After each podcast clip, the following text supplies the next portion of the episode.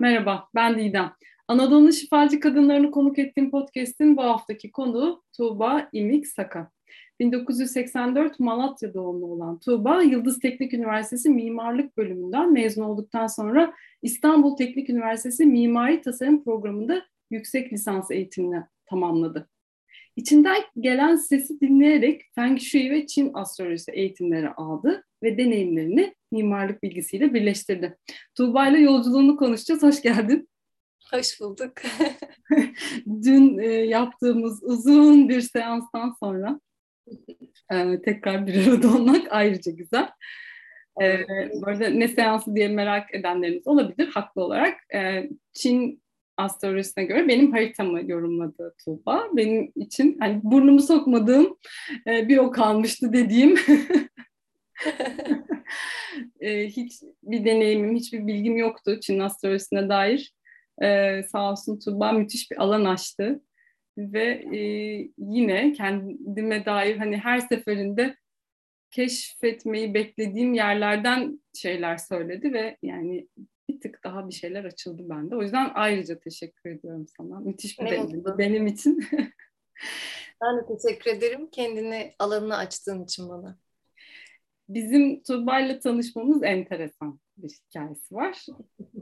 Bir gün e, bayağı da sıkışık olduğum bir gün.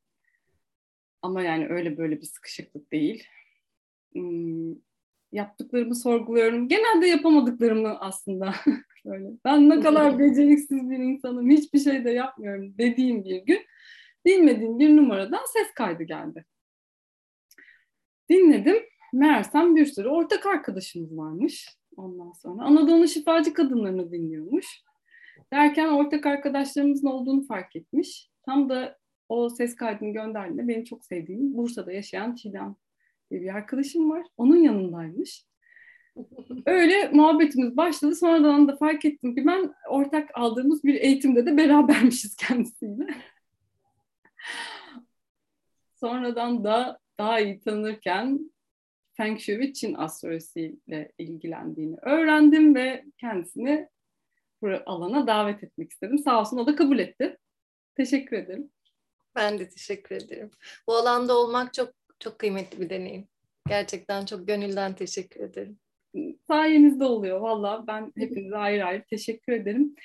E, mimarlık eğitimi arkasından enteresan bir şekilde yol seni buralara getirmiş. Ama hani hikayeyi başa saralım isterim ki biraz daha hani daha yakından tanıyalım seni. Biraz da sen anlatır mısın? Ben girişi yapmış oldum. Ne kadar başa saralım? Dediğin kadar sarabiliriz. Çocukluğuna dönebiliriz. Hiç Aa, ya aslında sanki e, çocukluk her şeyin gerçekten e, kilitlendiği ve açıldığı nokta gibi. E, eskiden birçok öfkeyle ya da üzüntüyle ya da kendimi bir şeylere kurban ya da maruz kalmış gibi hissederken çocukluğuma dair şeyleri düşündüğümde şimdi büyük bir şükran duyduğumu fark ediyorum. Çünkü bu merakın, e, bu bir şeyleri aynı potada bir araya getirip ne çıkacak oradan acaba o simyacılık belki diyebileceğim şeyin kökleri hep orada yatıyor. Çok e, dominant ve e, ilginç bir babaannenin olduğu bir evde büyüdüm. Ve onun benim e, aldığım şekilde elbette ki işte doğum haritalarımız gibi bir takım sabit veriler de var. Ama bir yandan da her şeyi açıklamaya yetmiyor. Benim doğduğum bir şehir, bir aile, e, bir gen haritam var. Ve orada da babaannem çok kıymetli bir karakter. Çünkü e, çocukken benim engelli gibi hissettiğim bir takım şeyler, onun bana eğitim diye aktarmaya çalıştığı şeyler bende bir takım kasların ne kadar çalışmasına kapı açmış onu görüyorum. Yani en basitinden ben mesela solak bir çocukken sağa çevirmişler. Öylesi makbul diye düşündüm. Aa, ben de öyle. ben de ne kadar ortak ya. inanamıyorum gerçekten. Evet. Buna mesela eskiden e, acaba sol tarafım yani doğamdan gelen şekliyle ilerleyebilirsem ne olur diye bakarken şimdi bakıyorum ki zaten o hep kendini hissettirmiş ve hep bir şekilde benim belki de sadece solu kullanarak devam etseydim gelişemeyecek bir takım kaslarımın gelişmesine vesile olmuş bu. Ve belki de bugün işte Doğu ile Batı'yı ya da farklı şeyleri sentezlememin bu merakımın içinde bu da olabilir. Merak ediyorum, araştırıyorum.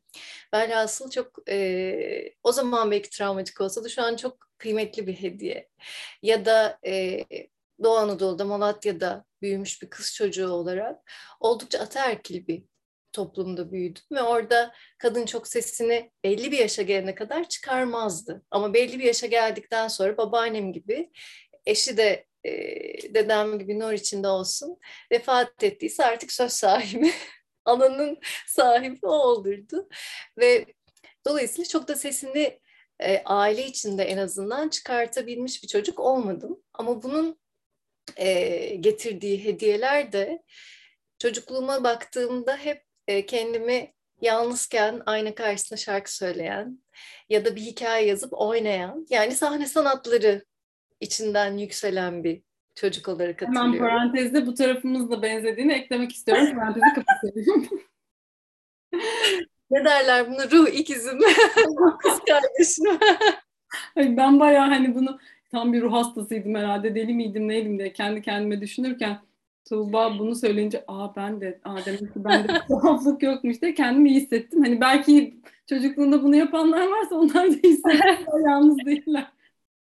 Evet ve bir yandan da ben e, buna mesela yıllarca çok takılırdım. Çünkü üniversiteye gireceğim zaman da ben aslında e, konservatuar istiyordum. Babam dedi ki yavrum bu ülkede sanatçılar evet. düzenli para kazanamıyor, düzenli aile hayatları olamıyor, garantili bir mesleğin olsun. Ve ben de orada garantili bir meslek ailem ne kabul eder e, ama sanatta da bağımı nasıl koruyabilirim diyerek mimarlığı seçtim. Bilinçli bir tercih değildi aslında.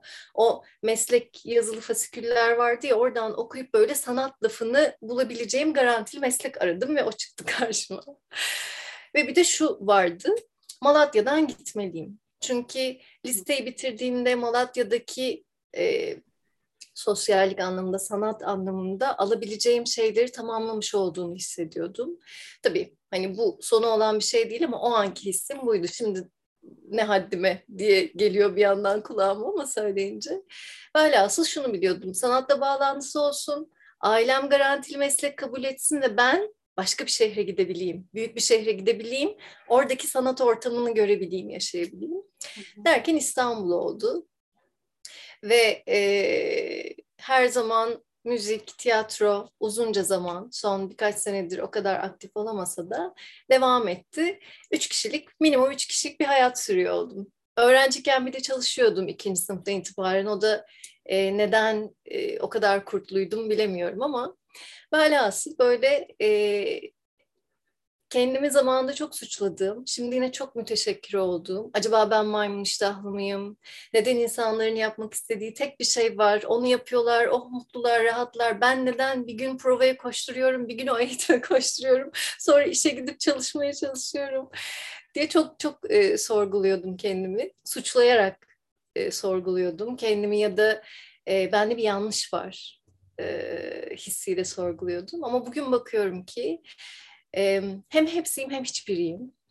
Ve e, bence zaten biraz böyle minik e, konumuza da giriş yapmış olacağım sanıyorum ama e, yeni giriyor olduğumuz dönem tam da aslında tek bir evet kişinin içerisinden tek bir şey yükseliyorsa onun izinden gitmesi ama bir yandan da kişileri ya da şeyleri tek bir şeyle ya da belli etiketlerle, alışa geldiğimiz etiketlerle tanımlamaktan da artık özgürleşmeye davet eden bir zamana giriyoruz gibi. Dolayısıyla evet bir gün müzisyen olabilirim, bir gün resim çiziyor olabilirim, bir gün sahne üzerinde bir performans sergiliyor olabilirim, bir gün mimarlığımı yapıyor olabilirim ama hepsi aslında bir bütün. Ben müziği yaparken Orada mimarlığın getirdiği doneler de var. Orada işte doğal yapı malzemelerine duyduğum merakın getirdiği doneler de var. Dolayısıyla çok şükür bu kısıt gibi görünen şeyler çocuklukta çok zengin bir hayat yaşamama kapı açtı diye düşünüyorum.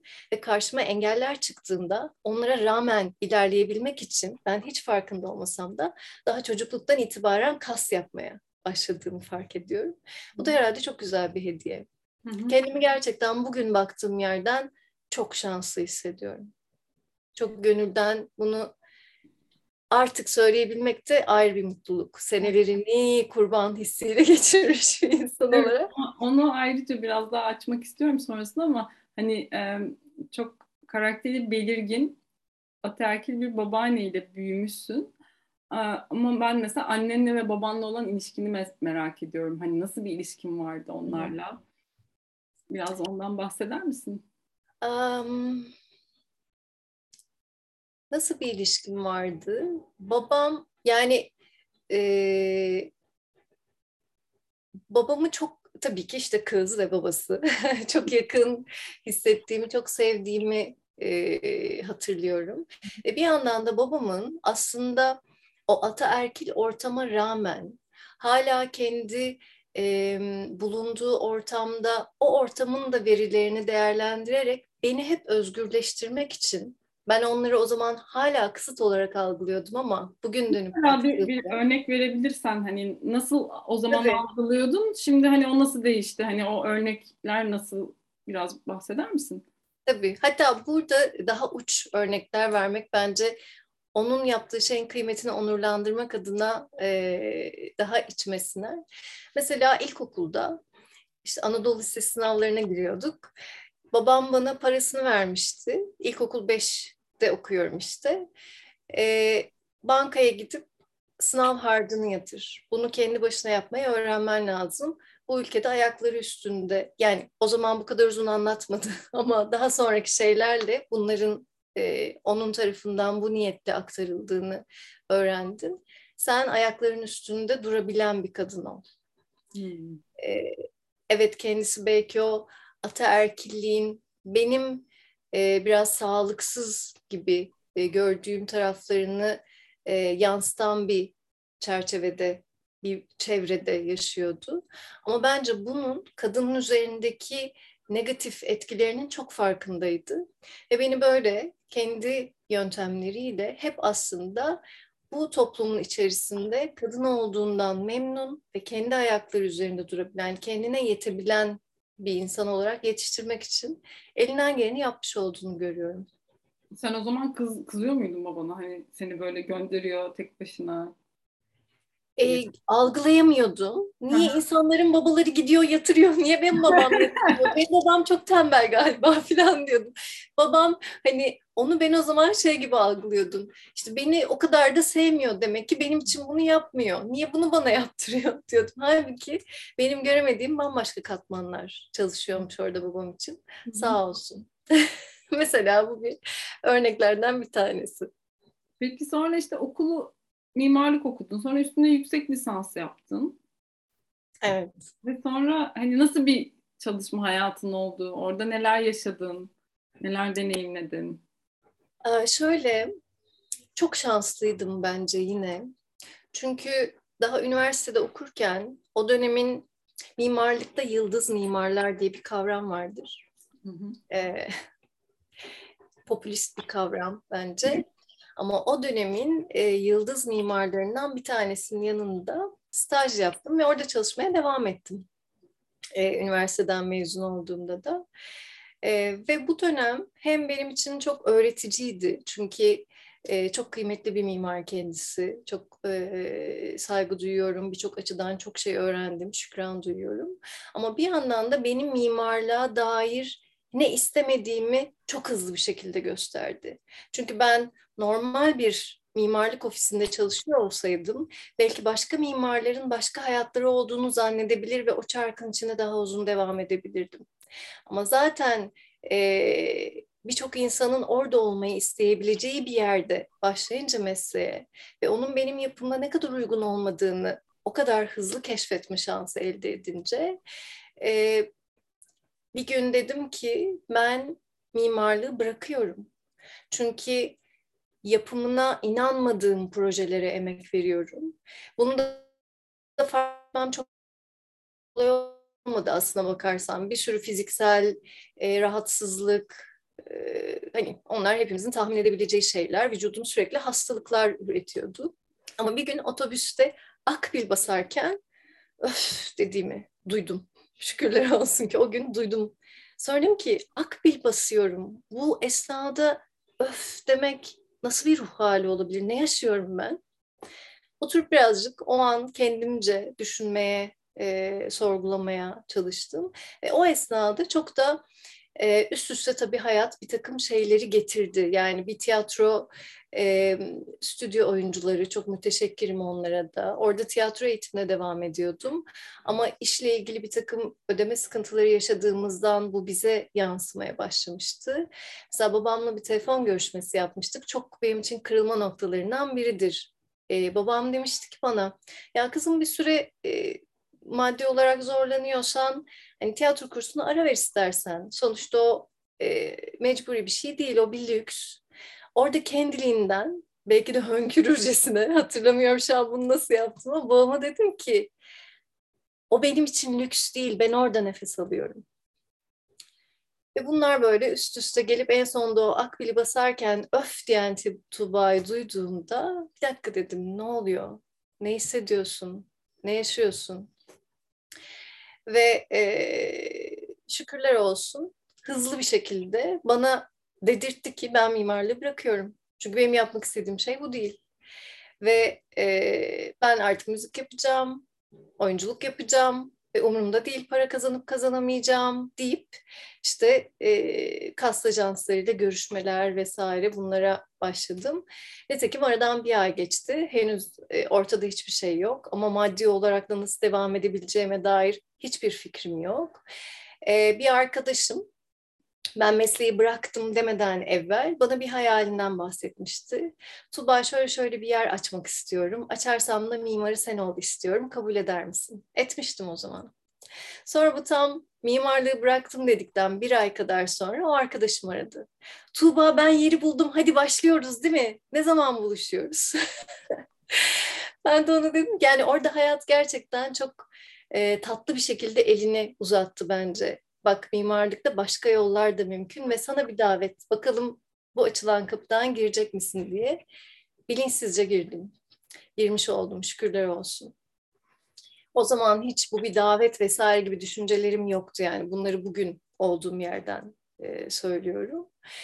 Ve e, arkadaşıma dedim ki tamam ben mimarlığı bıraktım ama sana bunu daha evvelden söz vermiştim o yüzden yaparım tabii ki derken ben daha önce hiç aklımda olmadan yeni bir olasılık keşfettim. Ben serbest çalışabilirim. Kendi mimarlığımı yapabilirim. Yani Neden? Ne kadar ne kadar Hayır, yine sen hani bunu düşünebilmişsin hani bende hiç öyle bir ihtimal yoktu yani hani Nasıl yani bir kalıp içerisinde hani kendimizi hapsediyoruz değil mi? Halbuki sonsuz seçeneğimiz var ama işte oraya odaklandığımız için göremiyoruz yani. Evet, evet. sonra bir de tabii, hani memur ailelerde hani büyümüş insanlarız hepimiz. O yüzden yani başka bir şey de bilmiyoruz ki hani. Herhalde onu da Doğrusunu istersen e, benim babam ticaret yapıyordu. Bir dükkanım ha. vardı.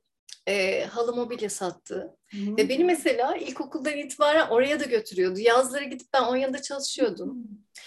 E, bu mesela hani insanlar erkek çocuklarına belki yapar ama kız çocuklarına çok da yapmayabilir. Hı. Ama gerçekten sağ olsun beni hayatı çok güzel hazırlamış. E, ve bunu niye anlatmaya başladığımı unuttum. Ee, ha, babam ticaretle uğraşıyordu ve babamın tatili yoktu. Hep çalışıyordu. Yani arkadaşlarımın mesela babaları memur olanları ben özeniyordum çünkü bir tatilleri vardı. Aynen. Birlikte vakit geçirebiliyorlardı. O yüzden de sanıyorum ben hiç e, kendi işimi yapma hayali kurmamışım. O benim için böyle sürekli çalışmak zorundasın. O da tam tersi etkilemiş seni. evet, tatilin olamayacak ve işte mesela hep bir e, çek çekleri mi böyle bir ay sonları bir yapılması gereken ödemeler falan babam onun kaygısını duyar çünkü bir yandan çok da dürüst bir adam hani herkese zamanında parasını ödemeye çalışıyor falan. O bana mesela çok uzak bir dünya gibi gelmiş. Hı hı. üzerine hiç düşündüğüm bir konu değil bir. Şu değil bu. Şu anın hediyesi farkındalık.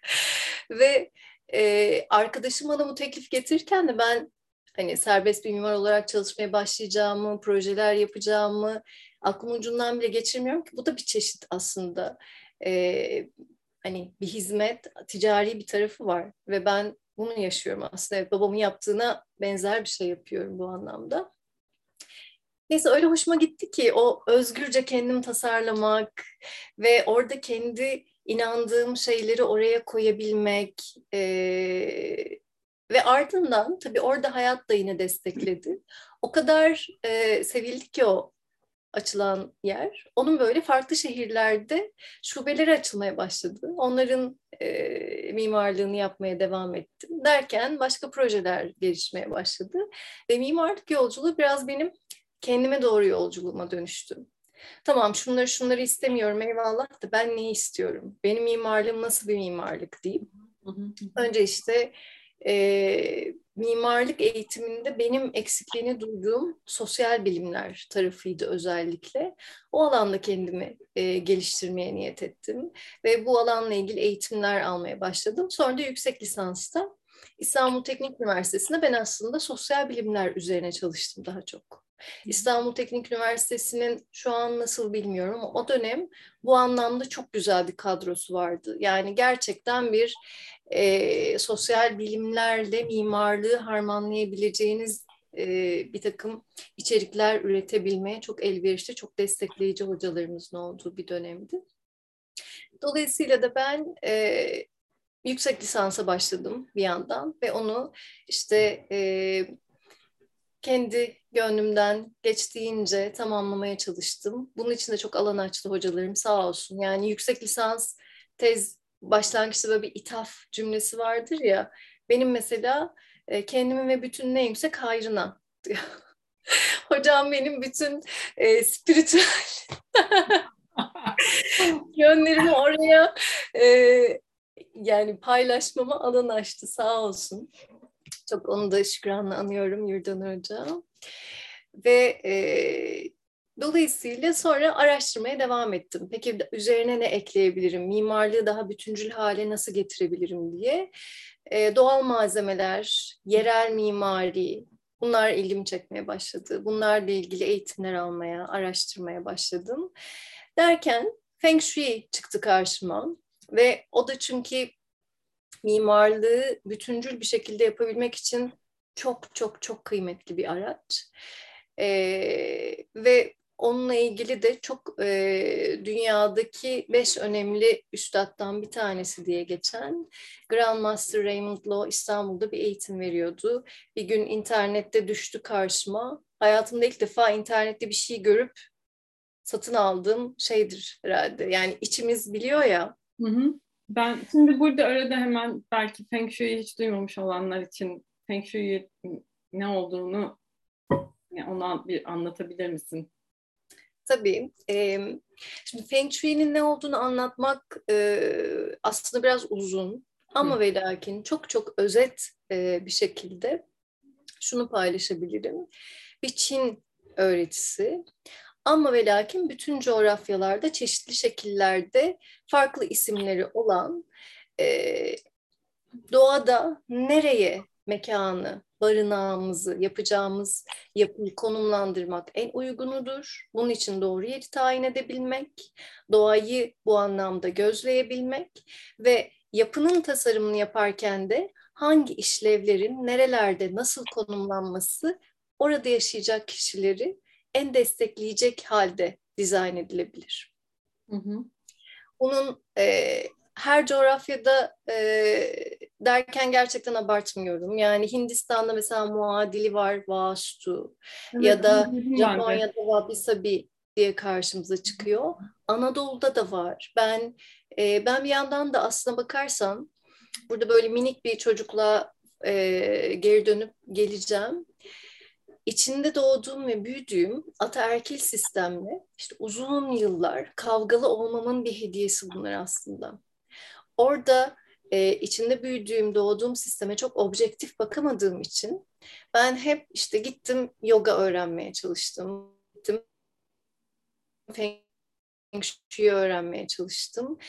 Ve başka öğretilerle hemhal oldukça onlara karşı çünkü daha objektif bir yerden yaklaşabiliyordum. Oradan yaşanmışlıklarım olmadığı için. Sonra şimdi Anadolu'ya dönüp buradaki öğretilerle e, daha objektif bir yerden ilişki kurabilme kasım geliştirmiş olduğunu fark ediyorum bunların. Bir yandan hani e, Hazreti Muhammed'e ithaf edilen bir söz vardır ya ilim içinde de olsa alınız. Gerçek mi değil mi bilmiyorum ama öyle diyorlar. yandan da evet yani beyaz piramitlere gittiği söyleniyor. Orada insiye olduğu söyleniyor. Ondan dolayı öyle bir söz söylemiş. Çok mümkündür. Çünkü biz mesela e, yücelttiğimiz bir takım e, insanları işte böyle hep bir e, mucizelerle anmayı seviyoruz ya.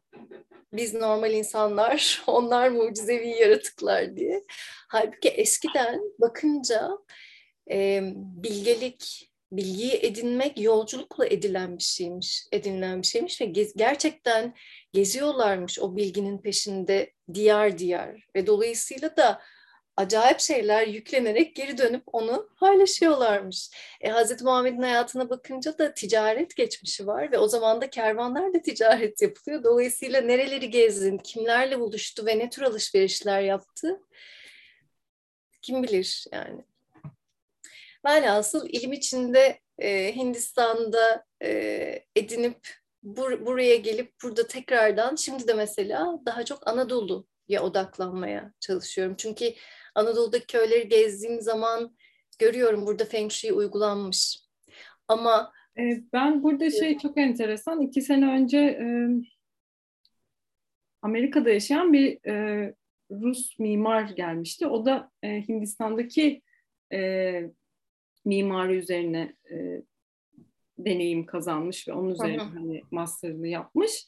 E, ve Anadolu'ya geldiğinde Urfa'da, Gaziantep'te işte Göbekli Tepe civarında e, dolaştığında e, de aynı şeyi söyledi. Eski evler özellikle hani Anadolu'daki evet, eski evet. evlerin de e, bu mantıkla yapıldığını söylemişti. Ben de oradan biliyorum. E, öyle öğrenmiştim yani. yani işte avlunun avlunun ortasında bir işte bir su, çeşmenin olması e, ya da işte camilerin mimarisinin hani etkilerini vesairesini o zaman bayağı bir uzun uzun konuşmuştuk. Ben de merak etmiştim. O yüzden şimdi bunu söylüyor olman da enteresan geldi bana.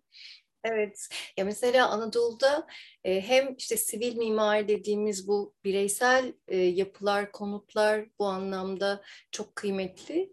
E, hem de şifahaneler benim mesela aklımı uçurtan yapılar şifahaneler. Çünkü zaman o döneminde e, isim de çok muhteşem. Yani bugün mesela hastahane diye bir yerlere gidiyoruz ve bir koşullanmayla gidiyoruz. Yani bir, ben çok takılıyorum kelimelere, onları nasıl kullandığımıza dikkat etmeye özen gösteriyorum. Dolayısıyla mesela inşallah e, görürüz ki bu coğrafyada tekrar şifa bulmaya gittiğimiz yerlerin adı şifahane olur. Ve orada yine böylesi bütüncül öğretilerle harmanlayarak günün bilgisini, günün teknolojisini çünkü benim algımda modern mimari e, kötü feng shui ya da geleneksel mimari iyi diye bir şey yok.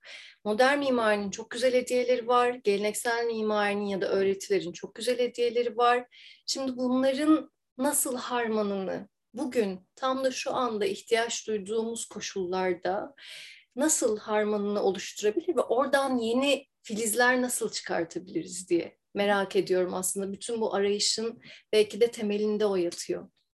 Peki Feng Shui'de şunu söyleyebilir miyiz? Mekanın enerjisini maddesel formda doğru kullanmak mıdır? Ee, bir katmanı o. Hı. Çünkü e, sisteminde çok bütüncül bir yapı var ve e, gerçekten çok böyle ince bir iğne oyası gibi işlenip yazıya geçirilmiş. Zaten bence en e, kıymetli tarafı o. Çok eski zamanlardan bu yana mesela Feng Shui dediğimizde milattan sonra 200'lerden 250'lerden bu yana yazılı kayıtları tutulmuş bir veriden bahsediyoruz. Dolayısıyla da üst üste eklenmiş, denenmiş, yanılmış ve bilimselleşmiş bir bilgi var. Ve burada hem birebir beş duyuyla algıladığımız işte oradaki rüzgar, oradaki topografya var ama bir yandan astroloji bilgisi de var, zaman bilgisi de var. Çin sisteminde her şey hem göksel tarafıyla yani bizim daha metafizik diyebileceğimiz, spiritüel diyebileceğimiz, sezgisel olarak algılayabildiğimiz diyebileceğimiz taraflarıyla hem de maddesel tarafıyla birlikte ele alınıyor. Dolayısıyla da daha bütüncül bir yere varılmaya çalışılıyor ki e, çok da başarılı olduğunu düşünüyorum. En azından benim e, temas ettiğim Feng Shui ve Çin astrolojisi bağlamında. Ben şimdi mimarlık açısından soracağım. Sen şimdi mimarlık eğitiminle birleştirdin Feng Shui'yi ve nasıl bir faydasını görüyorsun şu anda? Hani deneyimlerinden bahseder misin? Sonrasında da evet. astroloji kısmını sormak istiyorum. Çünkü hani dünkü deneyimim inanılmaz e, hani unutulmaz bir deneyimdi benim için. Hani mutlu. Onları nasıl birleştiriyorsun Feng Shui ile şimdi? Hani sonuçta e, bir şey başka bir şey ortaya çıkıyor. O çıkan şey ne oluyor? Farkı ne? Ee, şöyle, burada çeşitli aşamalarda bu bilgiyi dahil edebiliyorum. Bir, sıfırdan bir yapı yapılacaksa arazide, aslında arazi seçiminden başlamak e, belki de en sağlıklı ve bütüncül, yani ideal olanı diyelim. Çok az e, deneyimleyebildim şimdiye kadar ama araziyi seçerken o bölgenin mevcut rüzgarları, güneş yönü vesaire ona göre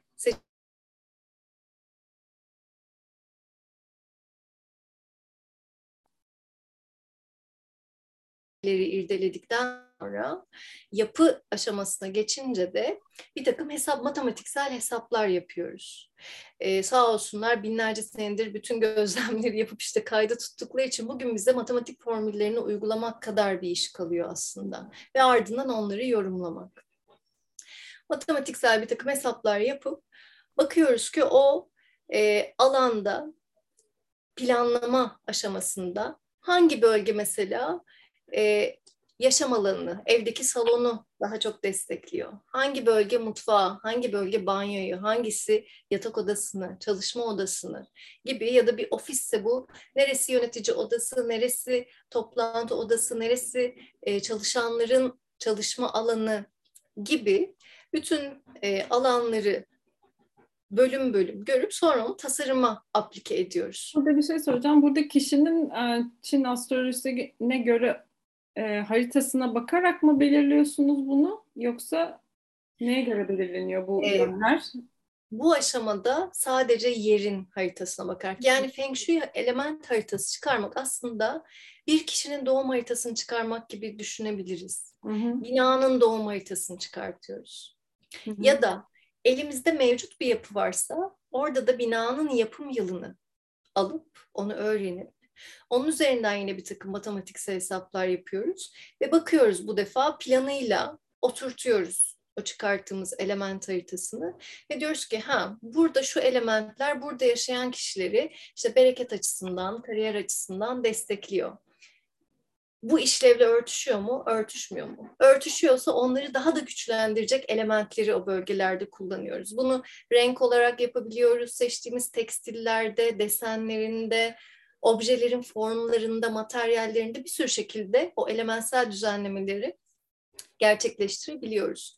Ama bazı bölgelerde karşılaşıyoruz ki oradaki mevcut işlevle o element örtüşmeyebiliyor ya da oradaki element orada yaşayan kişileri olumsuz şekillerde etkileyecek tarafıyla o dönem için aktif olabiliyor. Elementlerin çünkü e, işte zaman faktörü burada devreye giriyor ve diyoruz ki ha o zaman burada bu elementin olumsuz yönleriyle burada yaşayanları etkilemesini engellemek için şu şu şu elementleri kullanalım ki onu sakinleştirelim.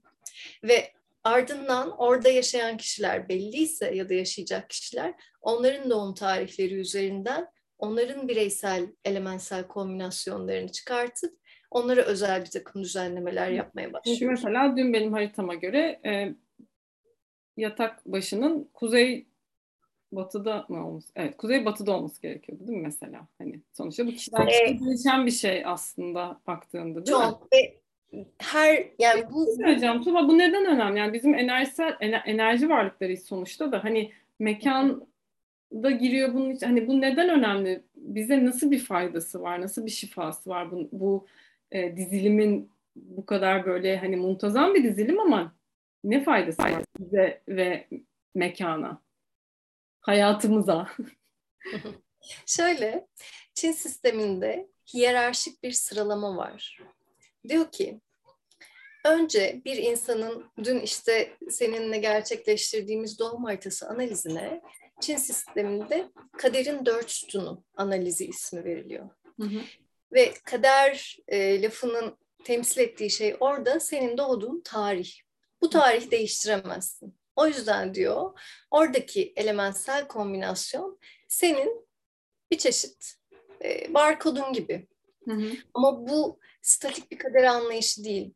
Hani senin bir yolun var, senden gayrı belirlenmiş ve sen onu yaşayacaksın değil. Aksine o içerisinde çok fazla olasılık barındırıyor. Sen onun farkında olursan hayatını daha farkındalıklı bir şekilde sürdürmeye kapı açabilirsin diyor. Şimdi Çin sisteminde diyor ki bir, senin bu doğum tarihinden gelen kader sütunların senin e, birincil olarak hayatta ne durumda olduğunu bize gösteren şey. Kimimizin element haritaları, burada şunu e, parantezde açmakta fayda var. Çin sisteminde beş element teorisi dediğimiz bir teori var ve bu bütün e, Çin öğretilerinin temelinde yatan şey. Yani Feng Shui'de de kullanıyoruz, Çin astrolojisinde de, Çin tıbbı da bunu kullanıyor ya da Qigong, Tai Chi gibi fiziksel bir takım pratiklerde de bedende yine bu elementleri dengelemek üzere çalışılıyor. Ve burada e, element Çin sisteminde en temel noktalardan bir tanesi şu. Diyor ki insan doğanın parçası. Doğa elementlerden bir araya geliyor. Hani bizim Big Bang diye bildiğimiz o maddesel varoluş oluştu, büyük patlama oldu dediğimiz şeye Çin sistemi şöyle yaklaşıyor. Diyor ki biraz Hint sistemiyle de burada benzer e, nüveleri var. Önce boşluk vardı. Muçi ya da Wuchi diye adlandırıyorlar. Ama o boşluk yokluk değil. İçinde sonsuz olasılıkları barındıran bir alan. Ve oradaki bir takım etkileşimlerden Tai Chi, bizim bildiğimiz o yin yang sembolü vardır ya, ona Tai Chi deniyor Çin sisteminde. Ve maddesel varoluşun birçok katmanını o basit sembol üzerinden anlatabiliyoruz Çin sisteminde. E diyor ki maddesel varoluş oluştu. Dolayısıyla da maddesel varoluşu elementler üzerinden açıklıyor ve Çin takvimi de elementlerden oluşuyor. Bedenlerimiz de elementler üzerinden tarif ediyor. Coğrafyaları da, zamanı da vesaire. O yüzden kader sütunlarımız, element kombinasyonumuz derken bunlara işaret ediyorum aslında. Bir de Çin sistemindeki elementleri de e, paylaşayım. Çünkü e, coğrafyadan coğrafyaya terminolojiler farklılaşabiliyor. Çin sisteminde kullanılan elementler ateş, ağaç, toprak, su ve metal. Hı hı. Dolayısıyla bizim doğum haritamızı çıkartırken doğduğumuz takvime bakıyoruz. Çin takvimine göre baktığımız için orada bir takım elementler görüyoruz. E, o bizim gösteriyor ne kadar dengeli bir durum var ortada. Orada ne kadar denge varsa aslında ve bir takım şans öğeleri de olabiliyor. Ha diyoruz bu insan dengeli bir şekilde ilerlemek açısından hele ki doğum haritasında farkındaysa güçlü, İkinci bir katman o hiyerarşik sıralamaya geri döndü. Şunu diyor. Şansı ne durumda? Ya da kişisel döngüleri içinde nerede? Nasıl bir yol bekliyor onu? Buna klasik öğretide şans dönemleri diyorlar. Ama ben e, şans kelimesindense bireysel mevsimlerimiz, bireysel döngülerimiz demeyi tercih ediyorum. E, ve orada İkinci durumda bakıyoruz. Nasıl bir yolda gidiyor? Rüzgar arkasından esiyor da onu daha hızlandırıyor, kolaylaştırıyor mu işleri? Yoksa ekstra bir destek yok, kendi çabasıyla mı ilerlemesi o dönem için geçerli olan şey? Eğer kişinin kader sütunlarında yani doğduğu tarihten gelen kombinasyonda bir takım zorlanmalara kapı açabilecek etkiler varsa, kendi döngüsünde de arkasından rüzgarı aldığı bir dönemde değilse orada işte Bunlar değiştirebileceğimiz şeyler değil. Zamansal öğeler ve o zamanın doğası neyse olan o. Feng Shui burada çok büyük bir önemle devreye giriyor. Diyor ki kader sunlarında dengesizlik mi gözlemliyorsun? Kendi döngülerinde rüzgarı arkana alamıyor musun? O zaman yaşadığın mekanı senin için destekli bir hale getir ki hayata karşı daha güçlü olabilesin.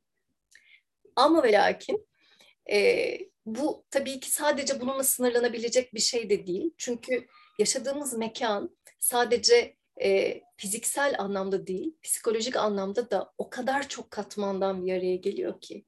Dolayısıyla da ne kadar o mekanı bizi destekleyecek şekilde düzenlediğimizde hayatımızın her alanında bir sürü dengenin kendiliğinden yerini bulmasını ve bizi desteklemesini sağlayabiliyoruz.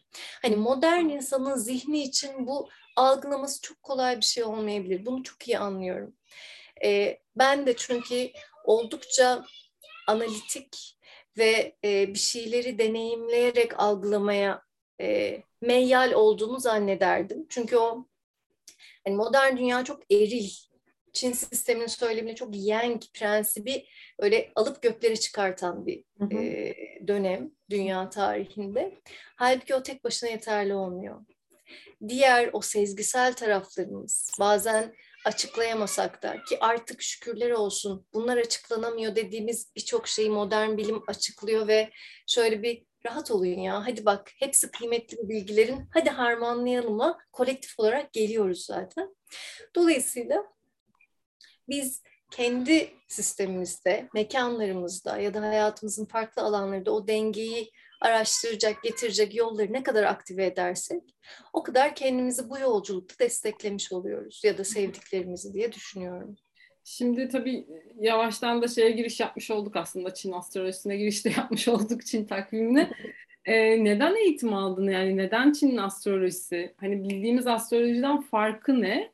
Ee, ve hani sana nasıl bir katkısı oldu aynı zamanda? Hem kendi yolculuğunda kendini tanımak anlamında hem de hani Feng Shui anlamında aslında.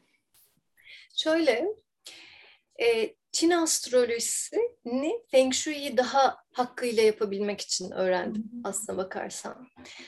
Önce niyetim Feng Shui'ydi. Nitekim Feng Shui'yi eğitimini aldıktan sonra bir iki üç sene gerçekten hazmettiğimi, sindirdiğimi hissetmek için sürekli uygulamalar e, yapmaya devam ettim. Ardından o katman benim için tamam artık bunu uygulayabiliyorumu hissettikten sonra yine kendi hocamdan Çin astrolojisi eğitimini aldım. Çünkü Feng Shui'yi bütüncül olarak gerçekleştirebilmek için oradaki zaman faktörüne de hakim olabilmek ve oradaki kişilerin bireysel takvimlerini inceleyebilip, doğum haritalarını inceleyebilip mekanla onların kurduğu bağları da analiz edebilmek gerekiyor. Oradaki zaman faktöründen kastın ne bu arada? Onu ben anlayamadım tam. Ee, şöyle, Feng Shui uygularken mekanın doğum haritasını çıkartıyoruz dedim ya. Hı hı. Hangi yılda yapıldıysa onu alıp bir takım hesaplar yapıyoruz. Evet. Orada astrolojik hesaplamalar yapıyoruz aslında. Hmm. Ve e, sorunun ikinci kısmına e, da şöyle cevap verebilirim. Benim algıladığım kadarıyla ben Batı astrolojisini bilmiyorum. Hı hı. Hem algıladığım hem de okuduğum kaynaklardan, e, takip ettiğim e, masterlardan gördüğüm kadarıyla farkı şöyle. Batı astrolojisinde daha çok gök, gök cisimlerinin hareketleri, onların birbirleriyle etkileşimleri baz alınıyor. Çin sisteminde ise hem gök hem de yer. Sadece gök olayları değil, aynı zamanda maddesel dünyada. Güzel elementler var. E, evet. Yani Çin sisteminde e, Feng Shui'de de Çin astrolojisinde de aslında birçok e, özellikle Çin astrolojisinde tabii ki katman tamamen gezegenlerin etkileşimleri üzerine kurulu. Ama Çin sistemi gezegenlerin isimlerini hiç anmaz. Onların da element karşılıklarını evet, anar. Dün hiç onlardan bahsetmedik. Hep elementler evet. üzerinden. Konuştuk. Evet. Doğru söylüyorsun. Ama işte bir de e, dünya ya da üç boyut katmanı vardır ki çünkü Çin sistemi şunu söylüyor. Diyor ki bu hayat hem göksel tarafı olan, spiritüel tarafı olan, metafizik tarafı olan ya da işte bunu evren, kaynak, yaratıcı bir sürü şekilde ifade edebiliriz. Tarafı olan bir paradigma. Hem de üç boyutlu. Beş duyu organıyla algılayabildiğimiz, dokunabildiğimiz, tadabildiğimiz, hesap kitap yapabildiğimiz. ikisini birden işin içerisine katarsak, değerlendirirsek hı hı. o zaman hayatla uyumlu bir akışı sergileyebiliriz, uyumlanabiliriz zamanın ruhuyla hı hı hı. diye yaklaşıyor. Dolayısıyla da takvimi de buna göre dizayn edilmiş durumda. Hem göksel durumlardan e, sorumlu olan kısımları var hem de üç boyutlu yer haneleri dediğimiz maddesel dünyadan sorumlu olan kısımları var. Hatta onların bir de hayvan isimleriyle karşılıkları da var. Ha, evet, o yüzden evet. biz Çin senelerinden, Çin aylarından bahsederken işte kaplan diyoruz, öküz diyoruz. Evet, evet. Ve bu minik ve önemli bir parantez. Bu aslında eski Türk takvimi. Aynı şeyden bahsediyoruz. Evet. 12 hayvanlı Türk takvimi Çin takvimiyle birebir aynı. Sadece hayvanların ismi orada Türkçe ve eski Türkçe. Hı hı hı. Vay çok güzel. Tabii çok şaşırtıcı geliyor bize ama aslında değil. Çünkü aynı coğrafyada yaşıyoruz. Ay, evet doğru söylüyorsun. Evet, oradan geliyoruz sonuçta. Doğru söylüyorsun. Hatta Peki, kimleri bu konuda şey yapar. Hangisi o takvimi keşfetti? Türkler ve Çinliler. Ya, evet öyle de bir şey var ama çok da önemli değil işte. Kolektif, Kolektif bir ürün aynen, bence. Aynen.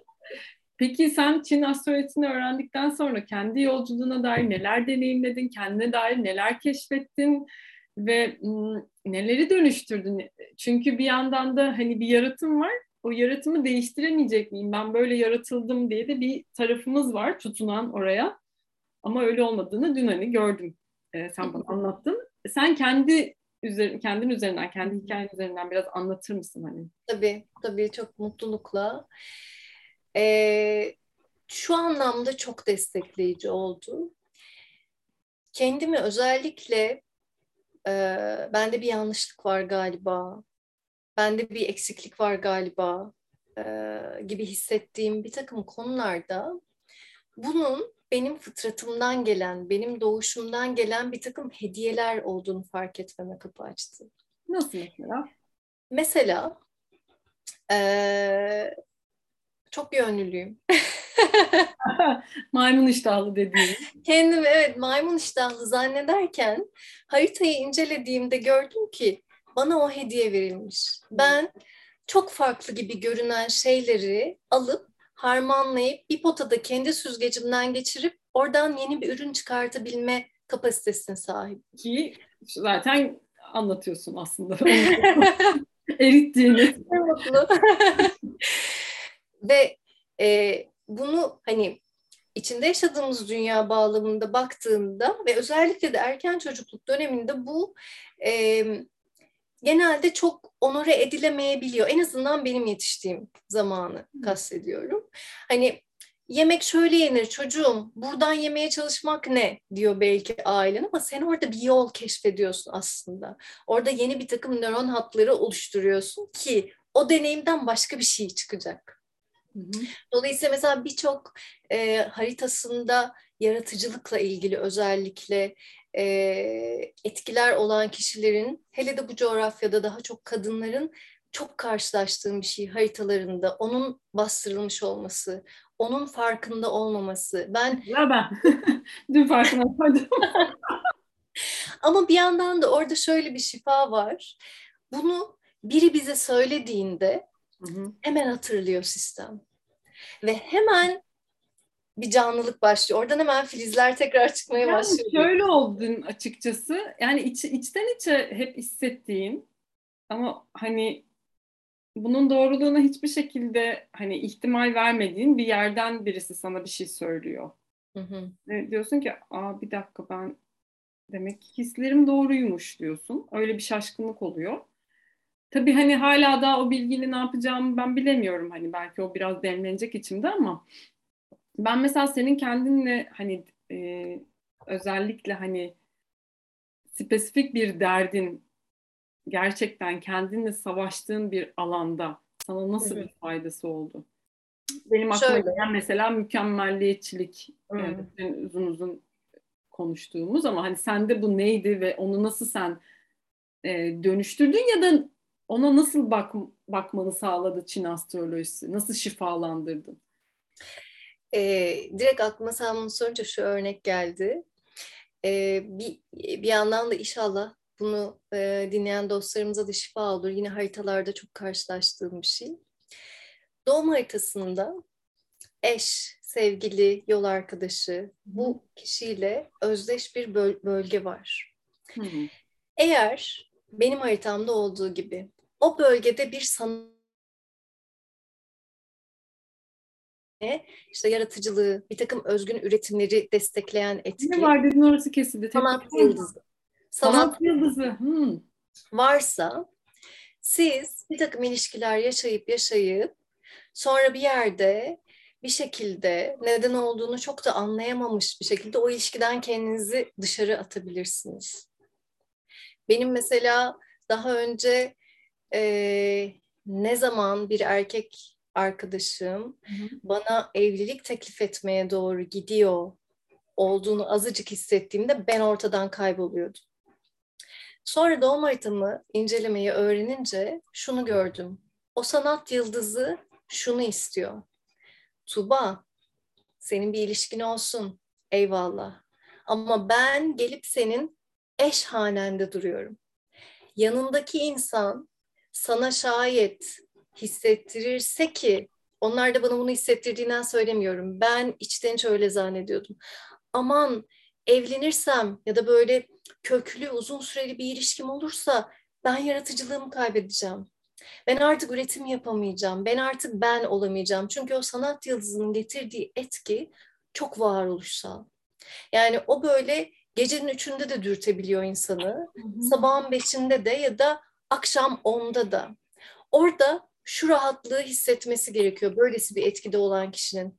Hani Virginia Woolf'un romanı vardır ya kendine ait bir oda. Hı hı. Kendime ait bir odam var. Ve ben o yaratıcı itki geldiğinde o alana gidebilmeliyim. Ve yanımdaki insan da bilmeli ki ona olan sevgimle hiçbir alakası yok bunun. Ama benim varoluşsal olarak böyle bir ihtiyacım var. Ve ona cevap verdiğim anda ben artık köklü, uzun soluklu bir ilişki yaşayabilir hale gelebilirim. Netekim evlenebilirim. Asla bunu yapabileceğimi zannetmezdim. Ve yani mesela düşün şu an biz eşimle Burası e, yaşadığımız mekan değil. Bir arkadaşımızın e, aşık olduğu mekanı çok eski bir Rum yapısı.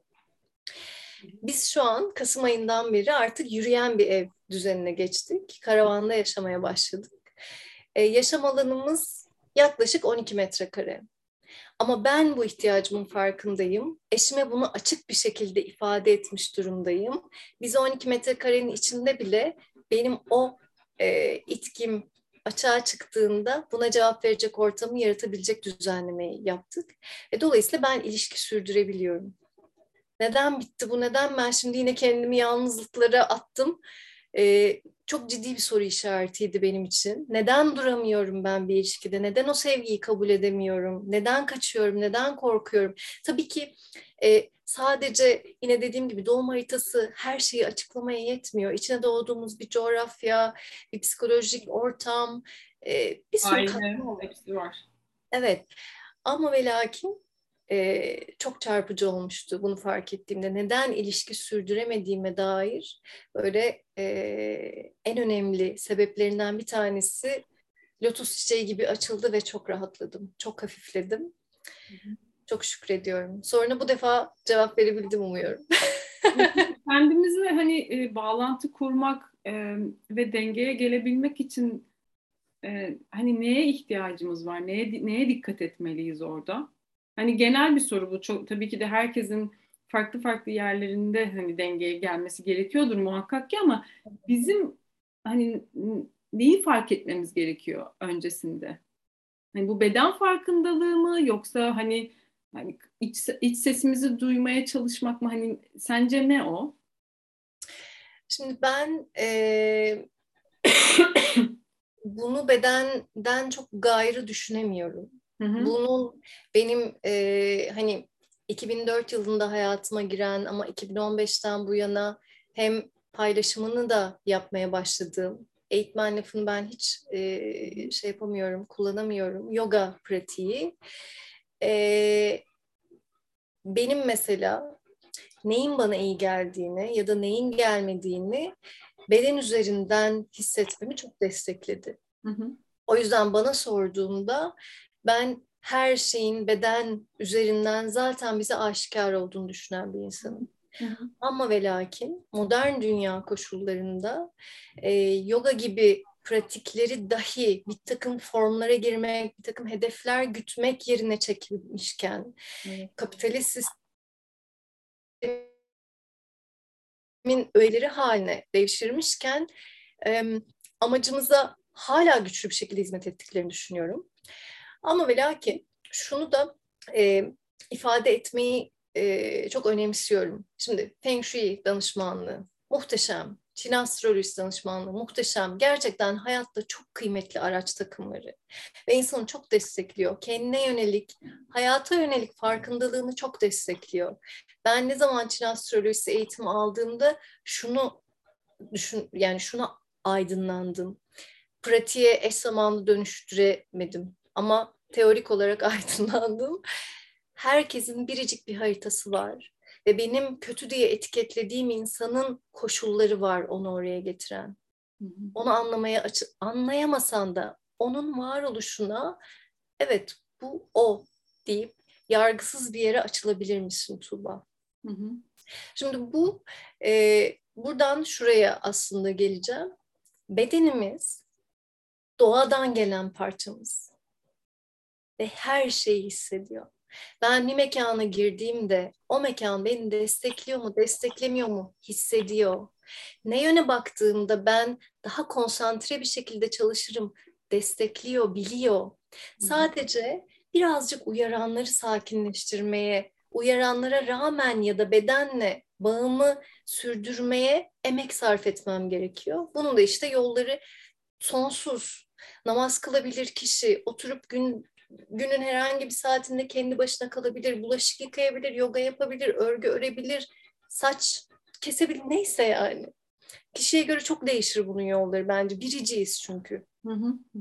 Ben yogayı da matın üzerinde e, pek yapmıyorum artık. Ya da bir takım serileri tekrarlamıyorum artık. Bedenim ne istiyorsa hı. diyorum ki hadi sen de komuta. Zihninden birazcık oraya komutayı vermeyi pratik etmek çünkü işte bir gün anında neden olduğunu hiç bilmeden yolumu değiştiriyorum. Bir kitapçı görüyorum. Orada o an tam da cevapları bulacağım kitabı veriyor bana. Neden yapıyor bunu? Ben bir şey yapmıyorum ki. Bana zihnime sorsan anlamsızca ben niye bu sokağa girdim şimdi? Ay bu kita- şu kitap niye oraya niye dikkatimi çekti? Açıklayamam. Ama beden biliyor. Muazzam bir araç. O yüzden de beden farkındalığını geliştirdiğimizde biz kendimizin Feng Shui danışmanı, kendimizin Çin astrolojisi uzmanı oluyoruz. Dün akşamdan e, hatırlarsan senin tahmin ediyorum ki hayatın içerisinde kendini dengeye getirebilmek, destekleyebilmek için kullanacağın, kullanabileceğin elementler şunlar ve bunlar şu besinleri yiyebilirsin, şu renkleri kullanabilirsin, şöyle egzersizler yapabilirsin dediğimde tahmin ediyorum ki sen bunların birçoğunu biliyordun zaten. Evet. Bedenin zaten o yiyecekleri çekiliyordu. Evet. Ve mekanda da öyle. Yani o kadar çok rastladım ki bir, bir e, danışmanlık için gidiyorum bir mesela eve e, bu arada Feng Shui danışmanlığı hissi bir şey değil. Bu bunu yani kimi duru görse açık insanlar vardır. Onlar böyle yapabilirler. Ama Feng Shui danışmanlığı bir mekana gittin. Burada böyle hissediyorum. Şunu koy burada şöyle hissediyorum diye bir şey değil. Gayet matematik hesabı. ve onun üzerinden ve şu şey de değil. E, çok e, toplumdaki büyük bir yüzde kitapları falan onu oluşturuyor ama mekana gir, dokuz kareye böl, karşısı kariyer alanı, sağ taraf ilişki alanı farazi söylüyorum da değil. Ee, onun da hikayesi ayrı ama bilginin aslının yayılmaması için e, gerçekleşmiş ve e, çok uzun sürelerdir e, başarıyla kendini sürdüren bir yol. Çinli bir hükümdarın bile isteye yaptığı bir şey, bir şeyin sonucu o. Neyse Dolayısıyla gittiğim mekanlarda haritayı çıkarttıktan sonra, hesabı kitabı yaptıktan sonra mesela çok güzel bir koltuk takım var. Çok rahat. Renkleri özene bezene seçilmiş. Belki bir sürü para ödenmiş. Bir tarafta da yemek masası var ve işte sandalyeleri. Hani o koltuğa göre daha az konforlu. Ama o yemek masası elementsel olarak orada yaşayanları destekleyecek bir alanda. Hı-hı. Koltukta oturmuyorlar, gidiyorlar orada oturuyorlar. Beden tutmuyor bizi orada zaten. ya da otururken mesela manzara burada diyelim ki ama buraya dönüyor kişi. Oradaki yön destekliyor onu çünkü beden biliyor. Dolayısıyla bedene ne kadar yatırım yaparsak aslında onunla tekrar ilişkimizi sıkılaştırmaya hayatın her alanında ihtiyacımız kalmıyor çünkü. Peki Çin astrolojisine göre şimdi 2022 yılında bizi nasıl neler bekliyor? Nasıl bir yıl olacak? Çok magazinsel bir soru oldu farkındayım. Yok hiç magazinsel değil. Çok güzel bir soru bence. Öyle bir şey tonda söyledim. Um, şöyle 2022'ye gelmeden evvel bir katman daha üstünden başlayarak paylaşmak istiyorum. Çok detaylı paylaşamayacağım tabii ki. Bunun kendisi e, başlı başına çünkü e, uzun bir sohbet olur. Ama ve lakin Çin sistemine göre hani bu 2020 sonunda ünlü e, Jüpiter-Satürn kavuştu şeyleri oldu hatırlarsın belki 21 Aralık e, zamanıydı. Çin sisteminde de bu önemli bir kavuşma işaret ediyordu. Jüpiter ile Satürn çünkü bizim olduğumuz sistemin ağır topları oldukları için en büyük iki gezegen. Evet. E, yeni bir döngünün kapılarının açıldığını söyledi bize ve etkilerini 2024'te artık yerleşmiş bir şekilde hissedeceğimizi öngörüyoruz ama bu yeni döngü 9. periyot, 9. dönem dediğimiz döngü. Türk takviminde de aynı dönemler var bu arada. Peki. Şunu diyor, yeni bir döneme, yeni bir mevsime geçiyoruz kolektif olarak. Bireysel olarak döngülerimiz var dedim ya. Hı hı. Burada da e, 20 senelik kolektif döngülerimiz var. Yeni giriyor olduğumuz döngü bize diyor ki e, artık kendinde ustalaşma zamanı. Hmm. Artık eğitimden eğitime koşma. Artık kendine bir usta arama. Bana diyor. Hepimize diyor. Yani şu an eğitimden eğitime koşmaya kaç kişi varız bilmiyorum. Bir de bununla birlikte yani online olmasıyla birlikte iyice yani ben zıvanadan çıktım yani. Her, yani gördüğüm her şeye kat, katılasım ve katılıyorum da zaten yani.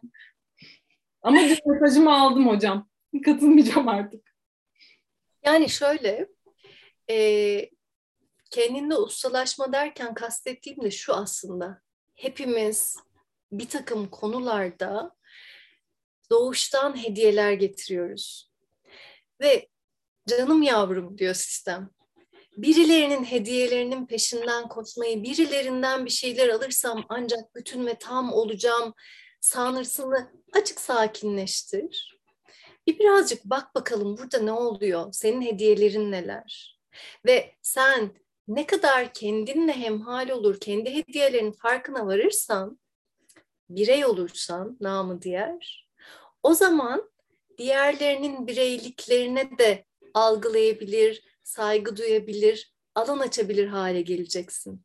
E, dolayısıyla hem birey olurken hem de kolektifin içerisinde bütün olarak yaşamayı tecrübe edebileceksin. Bu yüzden de e, çok heyecan duyuyorum. Gerçekten giriyor olduğumuz bu dönem Benim için. ikinci sorunun cevabı oldu galiba değil mi? Kişisel olarak kolektife nasıl hizmet edebilirizin cevabı bu değil mi şu evet. anda? Bunu evet. soracaktım evet. çünkü. Evet. Ve bir yandan da e, bunun şöyle bir yüzü de var tabii ki. Dokuzuncu e, dönem, dokuz ismiyle anılan girdiğimiz dönem şunu da e, söylüyor bize. Bu bir bilgi çağı. Her yerden bilgi yağacak. Ele, seç. Senin e, filtren neyse. Hani kimini mesela bir şey onu çekiyorsa kalbi titreşir bir heyecanlanır. Kimi karnında bir şeyler hisseder. Kimi şurasının titreştiğini yani değişir kişiden kişiye. Ama gerçekten seninle uyumlu olan bilgileri sistemine al, gerisini bırak. Ve gerçekten seninle uyumlu olan şeyleri hayatında tut, gerisini bırak. Sadeleşmeye, hayatlarımızı nasıl yaşıyoruz'a dair farkındalıkla dönüp bakmaya dair de çok e, kıymetli bir çağrı var bu zamanda. Hoş zaten aksini e, yaşamaya devam edersek dünyayı da kendimize yok edeceğiz. Hani orada da e, çok... Açık artık herhalde duymayan evet. kalmadı yani. Evet, evet. Dolayısıyla yeni gelen dönemde bunu çok e, destekliyor. Ve bir yandan e, kadınları özellikle de orta yaş civarındaki kadınları öne çıkartıyor. Yani dünyada bir... Hani çıkartıyor öne... derken hani çünkü şey de deniyor ya onunla mı alakalı hani dişil enerji uyanıyor ya da uyandı hani ö, ö, ö, onunla mı alakalı mı başka bir şey mi? E, evet, evet, evet, evet öyle de öyle de tabir edebiliriz. Hı hı. Ama ve lakin dünyada e, açığa çık ciddi bir kırılma noktasından da ciddi bir dönüşüm noktasından daha doğrusu e, da geçiyoruz. Dolayısıyla bu paradigma değişimiyle beraber e, burada biraz ele başına o hareketi başlatan, devam ettiren, yeni döngüyü yaratan e, kısımda elini taşın altına daha çok kadınlar ya da kendi içindeki dişil prensiple ya da Çin terminolojisindeki yin prensiple barışık olan erkekler. Çünkü dişil ve eril kavramları erkek ve kadın sadece işaret etmiyor. Doğru. Her kadın bünyesinde hem dişil ve eril, Çin sistemine göre yin ve yang, her erkek de bünyesinde dişil ve eril unsurları barındırıyor. Ve Çin sistemi diyor ki sen hayatla uyumlu, dengeli bir akışı sürdürmek istiyorsan içindeki bu iki çok kıymetli kası eş zamanlı, daha doğrusu benzer güçlerde aktive et, benzer güçlerde çalıştır. Dolayısıyla Aslında sadece kadınları kastediyoruz. Hani şu an belki hani biraz bebek adımları atıyoruz ama e, gözlemlediğim e, erkeklerde de hafiften bir kıvıldanma başladı. ee, ee, yani bayağı bir yani bilmiyorum belki benim ilgi alanım olduğu için hani çok çemberler açılmaya başladı daha çok e, erkekleri daha görür olmaya başladım Hani bundan işte 2020 yani ilk bu podcast'te başladığımda ben hiç erkek görmüyordum. Ve şimdi yavaş yavaş bir iki tane de olsa gelmeye başladı. Daha çok erkek çemberi açılıyor. Yani erkekler de sorgulamaya başladı bir şeyleri. Kadınlar da keza ayrı. Çünkü eril dediğimiz şey biz yani diş, bizim dişil dengemizi de çok fazla bozdu. Yani kadınlar da çok eril oldular. Tabii, tabii. Ben Ve yani hiçbirimize iyi gelmedi yani o ne erkeğe iyi geldi bizim eril halimiz ne de bize iyi geldi. Çünkü kendi yaratımımızın dışına çıktık aslında. Ve dengeyi bozduk tabii ki de. Aynen öyle. Ama e, şimdi hani senin podcast'in ismi de şifa içeriyor ya, o, ona da güzel bir e, şey olacak, vurgu olacak belki. Bence zaten sistem o kadar zeki ki yani içinde olduğumuz sistem akıl almaz. Ben şey diyorum hayat en şahane organizatör. Gerçekten şöyle içimiz rahat bir şekilde yapmamız gerekeni yapıp gerisini teslim ettiğimizde hayalimizden ötesini getiriyor diye düşünüyorum. Benim deneyimimde en azından öyle oluyor. Burnum sürtmüyor mu sürtüyor. Bunu kastetmiyorum. Hep mutlu olmak, hep işte her şeyin halala olması gibi işten hiç bahsetmiyorum. Hı. Ama ve lakin bu e, şifa ya da denge bence hani şifa ve dengeyi çok eşdeğer kullanabilirim kendiliğinden ona çekiliyoruz zaten. Yani ben mesela çocukken büyüdüğüm ortamda zannediyordum ki ancak işte 70 yaşına geldiğimde konuşabileceğim kadın olduğum için. E bu hiç şey bir şey değil. O zaman ben erkek gibi davranayım ki belki daha erken konuşabilirim, sesini duyurabilirim hayatta. Çocukken bana sorsan e, bir anda e, o aynanın karşısına geçip şarkı söyleyen, hikaye yazıp oynayan Tuba var. Dışarı çıktığında diyor ki ben asker olacağım. Arabalarla oynuyor. Kızlara salak bunlar diyor. Bebek hediye almak Tuba'ya küfür etmek gibi bir şey. Hemen götürüp veriyorum birilerine falan. Dolayısıyla yani düşün nasıl bir e, inanç kalıbına sokup kendini ondan sonra harala gürele e, o kası geliş erkek gibi olmaya çalışma. Hocam söylediğini çok iyi anlıyorum. Ama işte sistemlerimiz şifaya çekiliyor. Bir dakika ya burada bir dengesizlik var. Evet nerede o şifa deyip oraya doğru kendiliğinden hepimiz için de yollar farklı. Oraya giderken buluyoruz kendimizi. Doğru Şükürler olsun. Evet çok çok aynen öyle.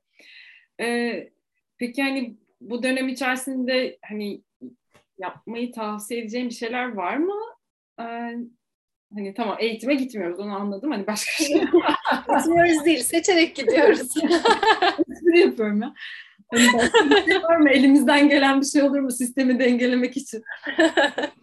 Bedenlerimizle yakınlaşmak.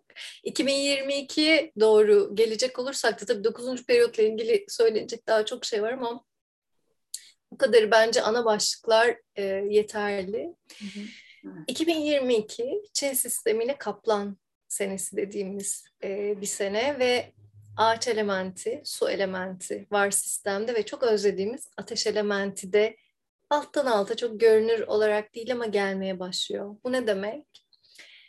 Bu son üç senedir kendimizi belki biraz e, yoğun tribünansız zamanlardan geçmiş hissedebiliriz, zorlananlarımız ya da bu dönemi hediye gibi yaşayanlarımız olmuş olabilir.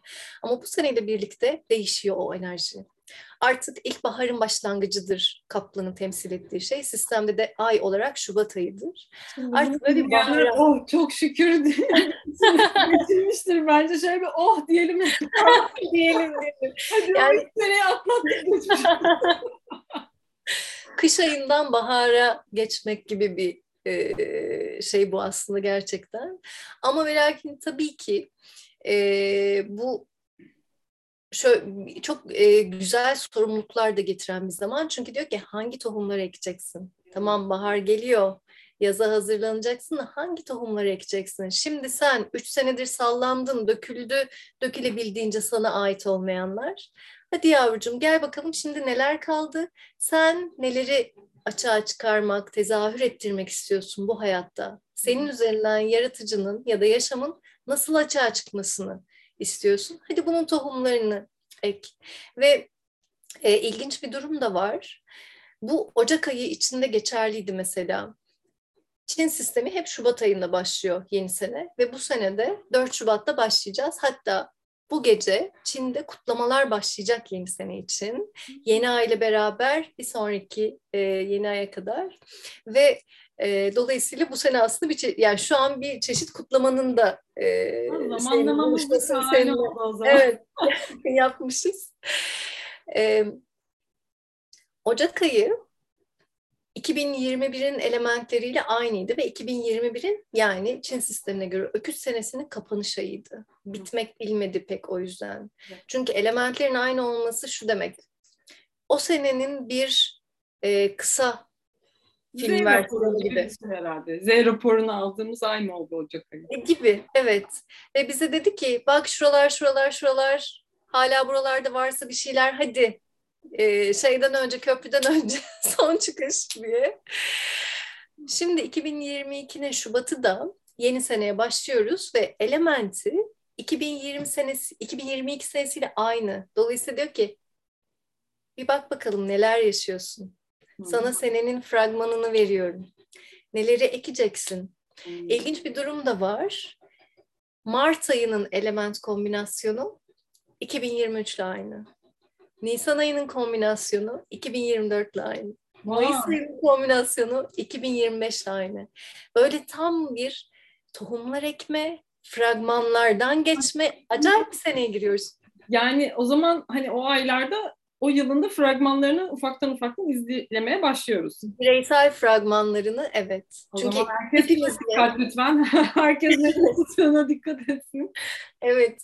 Hepimizle senenin elementlerinin kurduğu ilişki farklıdır. Çünkü hepimizin elementsel kombinasyonu farklı. Doğum haritalarımız farklı olduğu için. Evet. Dolayısıyla herkesle farklı şekillerde ilişki kuracaktır. Ama kendi bireysel yolculuğumuzda şahane bir fırsat, şöyle bir gözlem yapmak, ona e, yönelik şekilde bir takım kararlar almak, bir takım tohumlar ekmek, filizlendirmek, harekete geçmek ve Kaplan senesi e, kendisi bir seyahat atı yıldızı sistemde. Hareketin başlayacağına işaret ediyor bize seyahat etmeye. Dolayısıyla ateş elementinin gelmesi ekonomilerin canlanacağına.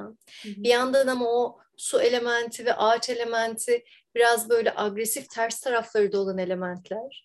Dolayısıyla 60 senede bir aynı elementsel kombinasyon tekrarlandığından neler olabilir öngörülerini yapabilmek için böyle 60-60 geriye giderek bakıyoruz. kendi zamanının elbette e, getirdiği şeyler içerisinde değişiyor ama 60 ve önceki senelere baktığımızda şunu da görüyoruz. Ülkeler arasında bir takım gerginlikler olmuş. Ama o sene içinde çözülmüş de. Çok ayaklanmalar, çok doğa hareketlilikleri de olmuş. Özellikle su elementi yani bir takım işte yoğun yağışlar, kasırgalar vesaireler yine bize uyarıda bulunuyor. Toprak elementi çok zayıf, toprağa dikkat edin diyor. Hmm. Meali depremler, heyelanlara önlemlerinizi alın diyor. E, ağaç elementinin barındırdığı ateş ve bir takım özel kombinasyonlar sene içerisinde denk gelecek. Özellikle Mayıs, Ağustos hmm. e, gibi zamanlarda diyor ki Yangınlara dikkat edin, önlemlerinizi alın. Gerçekten. Bunları moral bozmak için söylüyorum. lazım. Yok kendimize gelmek ee, açısından bence çok güzel şeyler. Nem almak için çok güzel. Tabii tabii. Fırsatlar bunlar yani. O anlamda diye düşünüyorum. Ee, 2022 ile ilgili hani kabaca e, paylaşabileceğim. Ha şey var. Onu da paylaşayım. Güzel bir şey çünkü sonu 1 ile biten senelerde doğanlar 81, 91, 61, 71 bu Hı. sene onları destekleyen nobleman dediğimiz sistemde böyle e, rüzgarın arkadan ittirmesi, etrafında onu destekleyecek insanların olması, e, yapmak istediği şeylerin daha kolaylıkla akması gibi etkilere açıklar. Dolayısıyla umuyorum e, keyif aldıkları, tadını çıkarttıkları bir sene olur. Evet. Ve bir yandan da tabii ki bunun e, sağlıkla ilgili kısmına da e, Çin tıbbı üzerinden bakacak olursak e, ağaç elementi güçlü, e, bu karaciğer e, ile daha çok ilişkili bedende. E, ama ve lakin su elementi biraz zayıf. Mesela bu bize e, diyor ki bağışıklık sisteminize dikkat edin, bağışıklık sisteminizi destekleyin. E, ve üreme organları, idrar yolları, mesane, böbrekler bu bölgelerin sağlığına özen gösterin. Ee, bunun yanında toprak elementi de zayıf düştüğü için yine bize sindirim sistemi, karın bölgesi ve hücresel anlamda kendinizi destekleyin diye bir çağrıda bulunuyor. Hı hı. Çok kabaca bunları söyleyebilirim zannediyorum. Anladım. Peki yolda olanlara ne söylemek istersin? Aa, yolun tadını çıkarmayı. Şu an canı çok yanıyor ve hani nasıl tadını çıkartacağım ben diye sana isyan ediyor mesela. Ya çok normal. Aslında bu ara bunu çok e, insandan duyuyorum, deneyimliyorum, e, sohbetine ediyorum. Ama ve lakin olanın hepsinin içerisinde çok zorlayıcı olsa da gizli hazineler, hazineler barındırdığını kendimize hatırlatmayı. O an çok zor gelse de eğer mecalimiz varsa ya burada bana ne hediye olabilir, neyi göstermek istiyor olabilir diye bakmayı ya da bunların hiçbiri olamıyorsa gerçekten güvendiği birileri varsa ya şu an yorgunum bana göğsünü açar mısın biraz dinleneyim destek almayı çok dişil e, bir şey. E, ve gerçekten sadeleşmeyi. Yani bu dönemin en kıymetli çağrılarından biri sadeleş, sadeleş, sadeleş. Sana iyi gelmeyen ilişkiler mi var? Yapabildiklerinden sadeleş. Sana iyi hissettirmeyen kıyafetler mi var? Sadeleş. Onları aracı ol, ver, ihtiyacı olan biriler kullan, birileri kullansın. Sana iyi gelmeyen yiyecekler mi var? Canın istiyorsa da biraz olsun onlardan uzak durmayı dene bir bak bakalım bedenin nasıl hissediyor. Yani yeni paradigmaya girerken hafiflemek, sadeleşmek çok kıymetli diye düşünüyorum ve yolculukta da çok desteği olacağını zannediyorum. Hı hı. Eklemek istediğin başka bir şey var mı peki? Eklemek istediğim başka bir şey. E, bu paylaştıklarımız biraz böyle ağza bal çalmak gibi oldu. Mesela 6 Şubat'ta e, önümüzdeki pazar oluyor. Bir 2022'ye daha çok odaklanacağımız Feng Shui ve Çin astrolojisi etkileri hı hı. atölyesi var. Mesela dileyenleri oraya davet edebilirim. Onu nereden takip edebilirler? Instagram hesabından. Instagram, Tubimik ya da Tuba Emik Saka yazınca çıkar zannediyorum. Ee, bunun yanında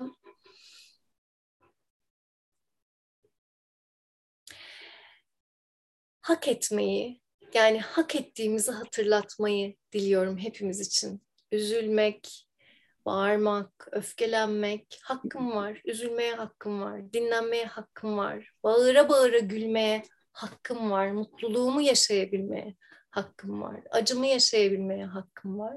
Böyle o e, içimizden yükselen şeylerin ne kadar doğal olduğunu, herkese ve insanlığa dair olduğunu hatırlayıp hakkım var deyip kabul edip kendimizi bağrımıza basabilmeye niyet ediyorum hepimiz için.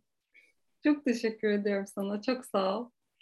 Ben de çok teşekkür ederim Didemciğim. Çok çok e, yani sözle ifade etmesi zor bir hizmet sunuyorsun. Gerçekten gönlünden geçen güzellikle, kolaylıkla hep can bulsun hayatında. Hepimizin inşallah sizin sayenizde bu alan var. Ben hepinize teşekkür ediyorum. Sana da çok teşekkür ediyorum. E, tüm emeğin için, tüm bu güzel bilgiler için. Umarım e, dinleyenlere de faydalı olmuştur. E, en azından artık gerçekten hepimiz hani bas bas bağırıyoruz her yerde hani kendimize dönelim kendimizi görelim, kendi içimizdeki hazineyi bulalım e, diye dilerim ki o yıl bu yıl olur işte o zaman bu zaman olur o hazineyi bulduğumuz ve o hazineyi artık kolektif için, bütün için kullandığımız bir yıl olur hepimiz adına ki biz de artık bu arayışı, bu eksikliği ortadan kaldıralım, o bütün olduğumuz halimizi, o özümüzü tekrar hatırlayalım istiyorum. Ee, sana da çok teşekkür ediyorum. Çok ben güzel çok yer verdin. Sağ olasın, var olasın ve siz dinleyenlere de çok teşekkür ediyorum. Umarım siz de keyif almışsınızdır. Bir sonraki podcast'te görüşmek üzere. Hoşçakalın.